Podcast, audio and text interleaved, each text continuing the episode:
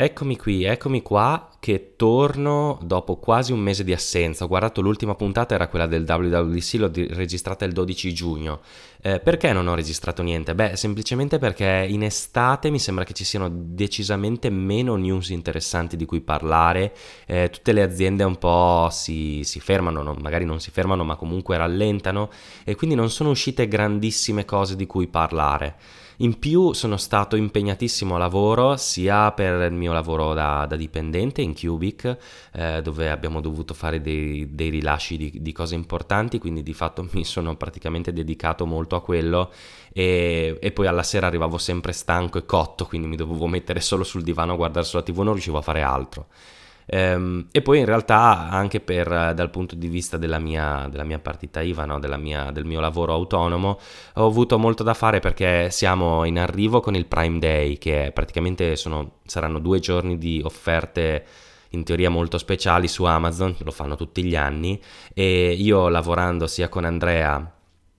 Andrea Galeazzi appunto che con eh, i canali Telegram che, che, gestiamo insieme di offerte eccetera eh, sono coinvolto direttamente nella, nella, gestione di queste campagne e quindi tra telefonate con Amazon oppure eh, comunque gestire quello che sarà cercare di pensare a nuove idee per promuovere l'evento eh, sui, sui, nostri canali insomma comunque sono stato molto impegnato dal punto di vista anche eh, lavorativo. Il mio lavoro da, da autonomo si sta un po' sta un po' cambiando, è vero, programmo ancora, eh, ho ancora diverse, diversi progetti, diverse cose da fare, eh, anche Price Radar per dire che dovrà, dovrà rinnovarsi, ho guardato nuovo Swift UI come avevo già detto, eh, però non, ho ancora, non ci ho neanche messo le mani, penso che eh, ci guarderò in agosto, comunque nel periodo dove sarò un po' più magari rilassato, eh, dove andrò in ferie e poi magari avrò qualche qualche giornata per dedicarmi effettivamente allo sviluppo, anche perché in realtà secondo me fino alla beta 2, beta 3, adesso non so quale siano arrivata, penso la beta 2, eh, non, non, era stabilissima la cosa, nel senso che leggevo anche in giro c'era diversa gente che si lamentava di bug anche nel, all'interno di Xcode, quindi insomma eh, aspetto un attimo così magari trovo qualcosa di più solido col quale poter davvero lavorare. Ma torno un attimo al discorso Prime Day, ma in realtà in maniera un po' laterale, diciamo. Um, io, come sapete, ho il monopattino elettrico che ormai effettivamente guardando dall'app della, della, della Xiaomi ha fatto ormai più di mille chilometri e effettivamente questi mille chilometri si cominciano a sentire tutti, nel senso che ogni tanto si, si, spacca il parafango dietro, quindi lo devo sostituire, devo comprare il ricambio che costa 10 euro, è vero, magari su un sito cinese costa 2 euro, però andare in giro senza il parafango, eh, cioè rischi di sporcarti le gambe, ecco, diciamo così, quando magari passi sul bagnato. E, e, poi si è spaccata anche una vite davanti che ho dovuto sostituire, che era proprio di un perno fondamentale per eh, tenere il manubrio, eh, diciamo, in posizione dritta, quindi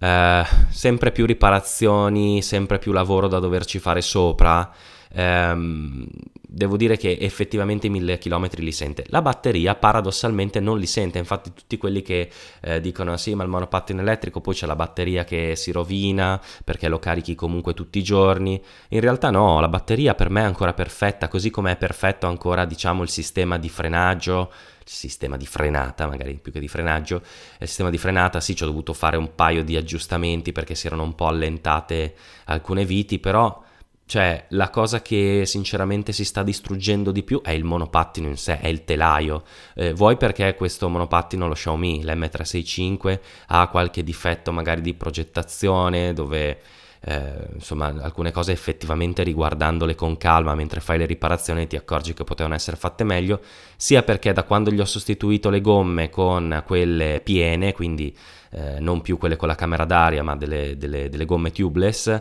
eh, probabilmente prende molte più vibrazioni durante, durante, la corsa e quindi è più soggetto a, a rotture e, e, cose di questo tipo che tra l'altro eh, se dopo magari eh, devo riparare una cosa importante, devo aspettare di tornare a Mantova perché qui a Milano in appartamento no, non riesco o farei troppo casino o non ho gli strumenti. Quindi insomma forse eh, perché mi collegavo al fattore Prime Day perché spero tanto che il Ninebot ES2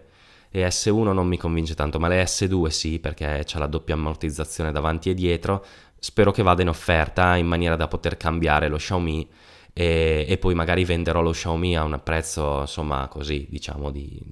giusto per non tenerselo e non buttarselo perché comunque funziona basta averci un attimo di cura farci qualche, manu- qualche, eh, qualche intervento di manutenzione e comunque si riesce a, si riesce a lavorare tranquillamente si riesce a lavorare tranquillamente. Cosa sto dicendo? Mi stanno arrivando dei messaggi, ho letto lavorare e io ho detto lavorare tranquillamente. No, si riesce ad andare tranquillamente, insomma, sul monopattino con eh, qualche, eh, diciamo, qualche manutenzione in più. Manutenzione che io purtroppo non, non, riesco troppo a fare perché, anche perché comunque i pezzi sono sempre tutti da ordinare e poi sta diventando anche un costo la manutenzione. E allo stesso tempo perché mi sono convinto al Ninebot ES2 perché fondamentalmente è vero uscita la legge italiana per la regolamentazione della mobilità elettrica? A Milano non è cambiato niente, i vigili non ti dicono niente, i cartelli non ci sono, la segnaletica orizzontale non c'è, il, lo sharing va come prima, non c'è stata nessuna limitazione. Ho provato, appunto, perché ero curioso, ho provato a prendere un monopattino in sharing nella settimana in cui il mio monopattino era fermo, ho preso un Lime, tra l'altro ho speso una cifra allucinante, tra l'altro mi sono alterato ulteriormente perché ho pagato con Revolut e non avevo abbastanza soldi eh, sull'account in euro e mi hanno addebitato sul mio portafoglio Ethereum, quindi sono andato giù di testa, mi hanno scalato 4 dollari, 4-5 dollari dal portafoglio Ethereum. Eh, sta di fatto che eh, ho provato appunto un Lime per vedere se c'era la limitazione dei 6 km orari, visto che comunque sono tutti in centro in zone pedonali. E invece non c'è nessuna limitazione, ce ne sono bellamente fregati. Penso che lo stesso sia per Bird e l'altra, l'altra compagnia che adesso non mi ricordo, Elbitz. Uh, beh, se siete di Milano vi consiglio di provare i Bird o i Lime e non gli Elbitz, perché gli Elbitz sono gli Xiaomi fondamentalmente eh, sono più difficili da guidare perché effettivamente con Lime e Bird che hanno il manubrio più alto eh, hai mh, mm, più facilità nella gestione della sterzata, quindi probabilmente facendo più leva da una parte o dall'altra ti sposti meglio. Eh, quindi comunque ho provato e non c'è nessuna limitazione, quindi a Milano non è cambiato niente dopo la legge. Eh, quindi probabilmente perché poi spetta al comune andare a applicare, anzi è proprio così, spetta andare a applicare le varie norme, però mi sembrava che ci fossero alcune cose obbligatorie che non mi pare siano state applicate. Quindi di fatto io ho detto, vabbè, sai che c'è, la legge è uscita, non dicono niente, io faccio, faccio l'ulteriore investimento e lo cambio eh, aspetto ovviamente l'offerta giusta, eh, però quando ci sarà l'offerta giusta non, non, non, esiterò a prenderlo anche perché appunto ho voglia di cambiarlo e, e vedo che comunque cioè, anche provando Lime che è un po' simile al Ninebot e S2 mh, mm, mi sono reso conto che effettivamente la, la, la costruzione e comunque la stabilità, anche la sicurezza, no? Cioè, è migliore rispetto a quello che lo Xiaomi invece ha più un approccio da, da bicicletta, diciamo, è più una bicicletta, anche se in realtà non ha niente della, della bicicletta. Quindi niente, insomma, questo è quanto. Voglio, voglio, cambiare il Ninebot e spero che. Voglio cambiare lo Xiaomi, appunto. E spero che durante, durante il Prime Day ci sia qualche offerta interessante. Quindi niente, insomma, mi sono fatto sentire poco anche perché appunto dicevo ci sono state poche notizie. Eh, in realtà ci sono un paio di argomenti di cui, di cui vorrei discutere. Uno me l'avete chiesto voi e uno, uno invece era un, un, argomento che mi ha un po'... insomma una roba un po' così che mi è venuta in mente ieri, ieri sera. Cioè per caso, eh. Allora, cosa, cosa, è successo? Niente, praticamente volevo parlarvi, me l'avete chiesto voi tra l'altro, io non sono uno che ama parlare di Apple, eh, però visto che c'è stata la, c'è stata la richiesta la, la, accolgo e ne parlo. Eh, mi è stato chiesto ma perché non parli della dipartita di Johnny Ive da Apple? Allora per chi non lo sapesse eh, Johnny Ive era fondamentalmente il, il lead designer di, di, Apple, quindi colui che, ha, eh, che era insieme a Apple da, da circa 30 anni mi sembra eh, quindi ha vissuto tutta l'era Jobs, anzi andava eh, molto d'accordo con Jobs, almeno sembra dall'esterno che andasse molto d'accordo con Jobs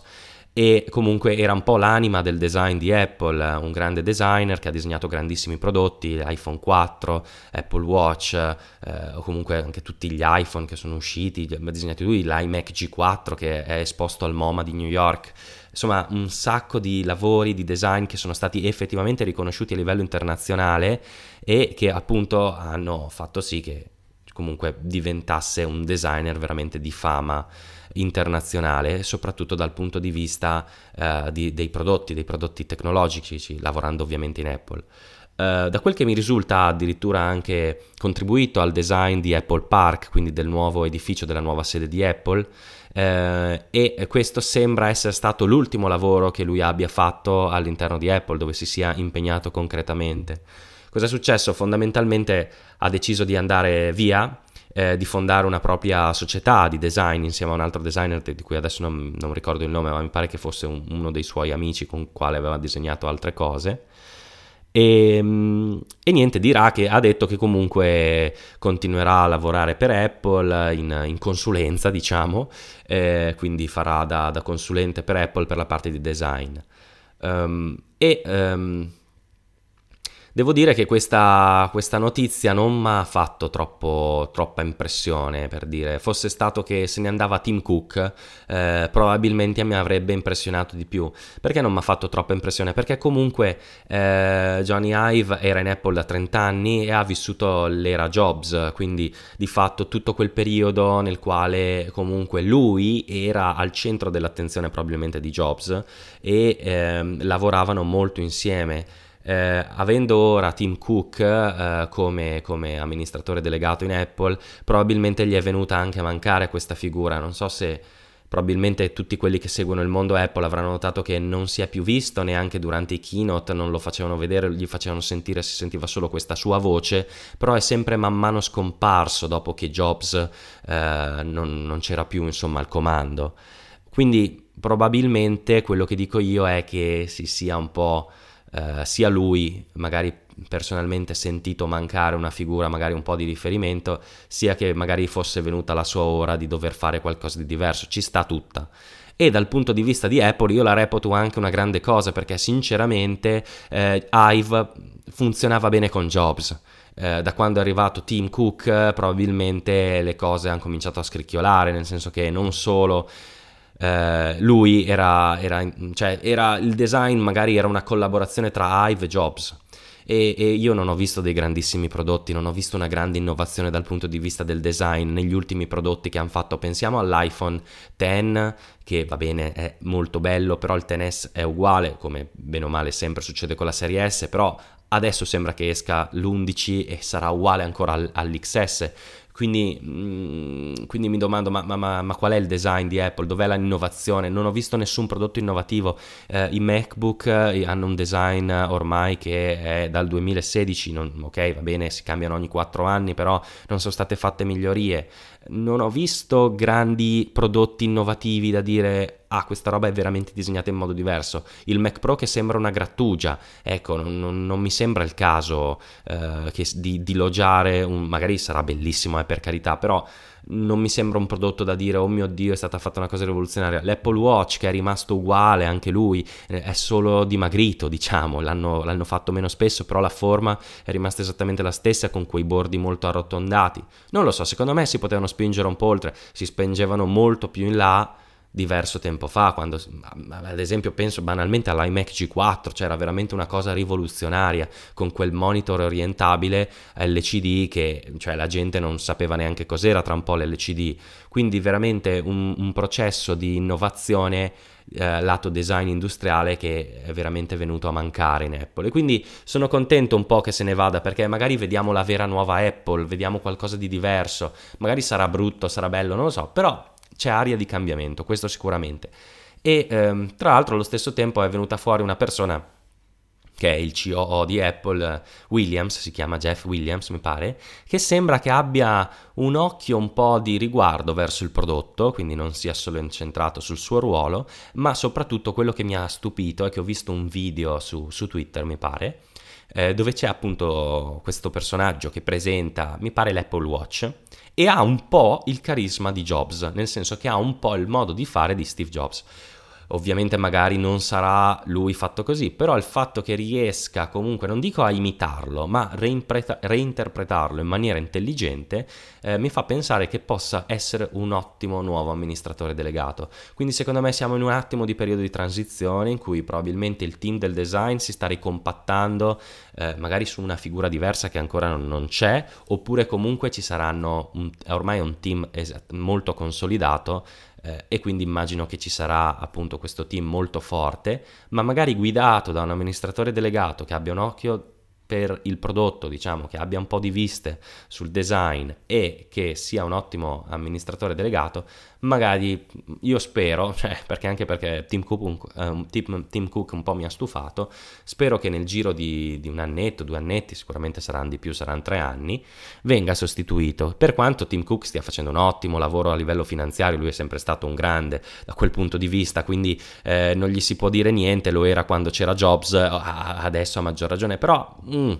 eh, il prodotto un po' scricchiola. Tra l'altro, tra l'altro, eh, in, in, questo senso, che sembra che loro non, non, riescano più a innovare, a fare certe cose, lo si nota dal fatto che iPadOS sia di fatto una raccolta di richieste della community, quindi di fatto la, la, la community chiedeva e loro hanno dato. È una cosa strana per Apple, raramente è successa una cosa di questo tipo. Addirittura leggevo l'altro giorno anche su altro argomento che sembra che la Butterfly Keyboard, questa tastiera che fa veramente schifo, ehm, che, che, si incricca perché se gli va la polvere dentro smette di funzionare, eccetera,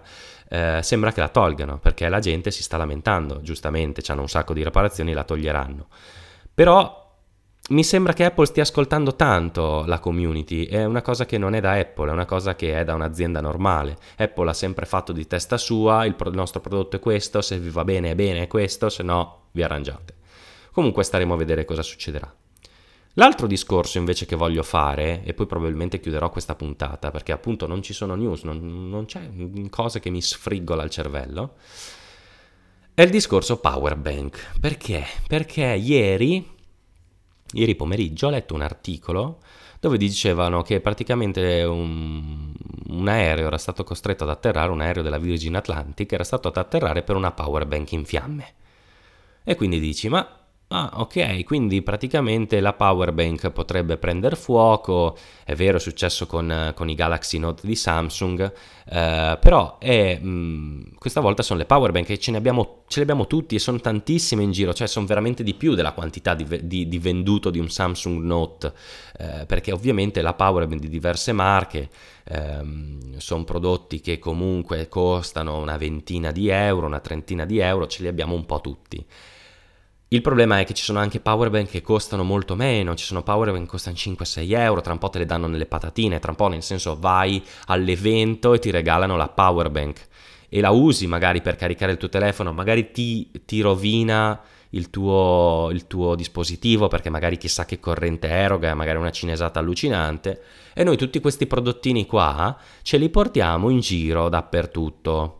senza nessun tipo di controllo troppo rigido. Perché mi è venuto da parlare nel podcast? Perché ieri sera sono andato a un concerto e mi hanno guardato lo zaino e io dentro avevo una powerbank, tra l'altro una powerbank spettacolare, vi lascio il link e qui monetizzo però, eh, vabbè vi lascio il link eh, in descrizione, è una powerbank della Zendiur, è fatta benissimo, è bellissima, è alla USB-C, insomma top, ho pagata 7 euro con un codice sconto, poi una, c'era un'altra promozione insieme a 7 euro, un prezzaccio, solitamente sta a 50 euro, ve la consiglio perché ho provato diverse powerbank tra Anker, Oki e questa Zendiur, questa Zendiur le batte tutte. E, ehm, tra l'altro ho provato a collegarla al MacBook Pro 13 e non lo carica, ma lo tiene comunque con alimentazione esterna, quindi non consuma la batteria interna del Mac. Quindi è, power, è, be- è bellissima, è piccola perché sta in mano, è tantissima roba. E, ehm, e, quindi ieri appunto mi guardavano lo zaino e hanno detto ah c'hai una power bank. L'ha presa l'ha guardata fa no ok è abbastanza piccola puoi entrare però tieni presente che se fosse stata più grande non potevi portarla. Ora io ero a San Siro non so per quale strano motivo non possa portare una power bank. Forse hanno paura che la lanci in testa alla gente così come fanno aprire i tappi delle bottigliette e devi entrare con le bottigliette aperte. Forse è davvero perché hanno paura che tu tiri eh, la roba in giro, tiri la, la roba in testa alla gente. Però il fatto che mi abbia detto quello della powerbank, powerbank e io che lo stesso giorno avessi letto della powerbank mi ha detto dire ma non è che stiamo girando tutti con delle, delle, bombe a mano negli zaini, nel senso queste powerbank qua, che sono tra l'altro tutte cinesi, che passano probabilmente zero controlli di sicurezza o quasi zero controlli di qualità, Um, quando vengono importate, che controlli vengono fatti? Sinceramente non mi sembra che ci sia una normativa in merito, se non la semplice regolamentazione CE che viene applicata e, e non, non, sono neanche sicuro che venga applicato su tutte le power bank. Cioè tutte quelle power bank che si trovano in vendita su Amazon, su eBay, su Gearbest, eccetera. Ma quanto sono sicure? Perché va bene, ok, qui stiamo facendo atterrare un aereo perché c'è una power bank in fiamme ok, va bene, però, eh, cioè, voglio dire, se io sto usando la mia mini power bank o semplicemente me la metto in tasca, supponiamo che si surriscaldi e esplode, cioè io mi faccio male. Voglio dire, bisogna stare molto attenti a questi affari qua. E lo stesso dico, perché alla fine dico, vabbè, il telefono è anche vero, ha una batteria al suo interno, ma una batteria che è molto piccola in rispetto a quella da 10.000 mAh, 20.000 mAh che ci sono all'interno di una power perché comunque diciamo che una batteria di un telefono, cioè proprio un telefono con una grande batteria, supponiamo è 4.000 mAh. Qua invece diciamo che stiamo spendendo 30 35 euro per una power bank da 20.000 mAh. Cioè chi ci garantisce sulla qualità di quella batteria? Quindi mi sono fatto un po' di domande in merito e mi sono chiesto ma c'è una qualche legislazione che fa questa roba? E sinceramente non l'ho trovata. Poi magari è che ho cercato in italiano e quindi magari devo fare la ricerca in inglese però volevo vedere se c'era una normativa proprio italiana in merito, però non ho trovato niente. E soprattutto un'altra cosa che ho notato, che mi viene in mente proprio per il discorso aerei, è che quando vado in aereo mi metto nel bagaglio a mano tranquillamente la power bank nessuno mi dice niente, cioè quando passano i controlli di sicurezza, no? Io sono portato anche una power bank da 20.000 mAh, ma nessuno me l'ha guardato, cioè nel senso mm, le pistole non si possono portare perché spari la gente, ma io una power bank da 20.000 euro, eh, da 20.000 euro, da 20.000 mAh, se la prendo e la sbatto in testa al tizio che ho di fronte, gli faccio male, cioè gli faccio male che lo mando al pronto soccorso, perché comunque è una roba pesante. Eh, non lo so, è anche vero che dopo i cavalletti delle macchine fotografiche, se sono troppo grossi, non te li fanno portare, ho capito, però una powerbank è una roba molto pesante, non lo so, cioè comunque se la lancio in un aereo, una powerbank da 20.000 mAh, e, e, colpisce qualcuno, cioè faccio un bel danno, oppure anche se provo a fare un danno all'aereo con la powerbank. Non lo so, cioè metti che, ma non lo so, comunque, mh, mm, boh, nel senso non le controllano, è una cosa molto strana, stanno lì su tante altre cose e non controllano le powerbank. Io farei una normativa che controlli che siano marchiate CE, che siano che rispettino diversi parametri, magari definire delle linee guida sulla costruzione delle stesse, perché all'interno fondamentalmente ci sono delle grandi batterie cilindriche solitamente, che stanno dentro queste casette qua, questi box, questi case eh, di metallo, di plastica quadrati, però non, non, c'è descritto niente, cioè nessuno gli ha detto guardate che per normativa queste batterie devono stare all'interno di un contenitore che abbia queste caratteristiche. No, perché io ho delle power bank in plastica che le vedi che hanno la plastica proprio leggerina, cioè che se io comincio a far forza con un'unghia sollevo la plastica e me le apro, quindi potrei metterci dentro di tutto volendo anche, potrei anche manometterle per farle esplodere di proposito. Non lo so, boh, nel senso, il fatto che queste power bank qua non siano controllate, che costino due soldi, non, non, non mi ispira tanto. E per questo, anche per questo motivo, mi piace adesso, mi porto sempre indietro la, dietro la Zendior perché è fatta veramente bene, costa tanto normalmente, una, power bank top vi lascio appunto il link perché secondo me ne vale la pena, anche considerando il fatto che non è solo una questione di sicurezza, che va bene, pot- potrebbe mai succedere che una power bank esplode, eh, però mh, è sicuramente un ottimo, un ottimo power bank per il vostro smartphone. Io se avessi un iPhone nuovo, che adesso penso che a novembre prenderò il nuovo, spero che non sia così brutto come nei rendering, eh, insomma, magari vi, vi, vi, vi, carica meglio il telefono e vi rovi, e rovina meno la batteria, perché caricarlo con un power bank cinese non è mai il massimo, ecco. Anche i vari anche Roki, per quanto se ne dica, secondo me sono sempre marchi cinesi, ecco, questo quanto. Che poi sono tutte prodotte in Cina, eh, però magari la progettazione viene fatta in una certa maniera a seconda del fatto che costi di più o di meno, ovviamente.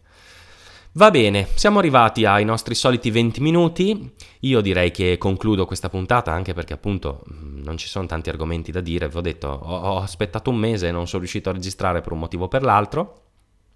Tra l'altro, piccola nota a margine, eh, ho registrato questa puntata con QuickTime eh, perché con Audacity non so perché, ma ve ne sarete accorti, la puntata scorsa c'erano degli, degli, dei salti. Eh, penso che sia dovuto al fatto che stavo facendo in, intanto anche un'altra cosa e quindi avevo il, il, PC un po' impegnato con la CPU, però insomma non mi sembrava impegnato tale da dovermi far scattare l'audio, quindi proprio c'erano dei pezzi di silenzio, l'avrete sentiti. Quindi questa volta ho deciso di registrare con QuickTime, poi importerò l'audio da un altro, da, da un altro programma, penso sempre Audacity, per fargli le correzioni e farò l'upload direttamente. Uh, quindi di fatto ho provato a cambiare. Tra l'altro ho comprato anche un altro microfono, mm, però della Rode portatile. Vorrei provare a vedere come si, come si sente registrando da iPhone con quel microfono. Boh, vabbè, farò degli esperimenti. Comunque, niente, allora se volete scrivermi, la mail è sempre podcast chiocciolazerbinatifrancesco.it e su Twitter sono chiocciolazerbfra. Vi ricordo che c'è un canale Telegram che è t.me slash capitolo primo, che, dove posto qualche, ogni tanto qualche news o comunque quando escono le puntate, eccetera. Ehm, basta, direi che c'è tutto. Eh, ah, l'ultima nota, visto che siamo in estate, visto che ci sono poche news, non preoccupatevi se non mi sentite per un mese, come è già successo. Eh, adesso andrò in ferie a fine luglio, poi ci sarà agosto, magari eh, cercherò di registrare qualcosa ad agosto, anche se non garantisco niente. E ehm, dopodiché mm, ci risentiremo e magari tornerà la solita programmazione ogni settimana, 10 giorni, ogni due settimane. Ehm, diciamo così, per, uh, per, tornare alla programmazione normale invernale. Anche perché in casa qua fa un caldo assurdo, quindi non è che riesca a stare tanto fermo in una posizione davanti al microfono per tanto tempo. Ehm, per quelli nuovi di voi, se ce ne fossero, vi consiglio di andarvi a riscolt- riascoltare la puntata numero 12, che avevo un ospite, si chiama Vivere e lavorare a San Francisco, è una puntata con Gianluca, che è un mio amico di Mantova e anche è stato collega all'università, che lavora in Dropbox, quindi vi consiglio sicuramente di andarla a recuperare perché secondo me è la puntata più interessante di tutto il podcast. Perfetto, dai, ci sentiamo la prossima volta, spero presto, se non mi sentite non preoccupatevi, e ciao, ciao a tutti!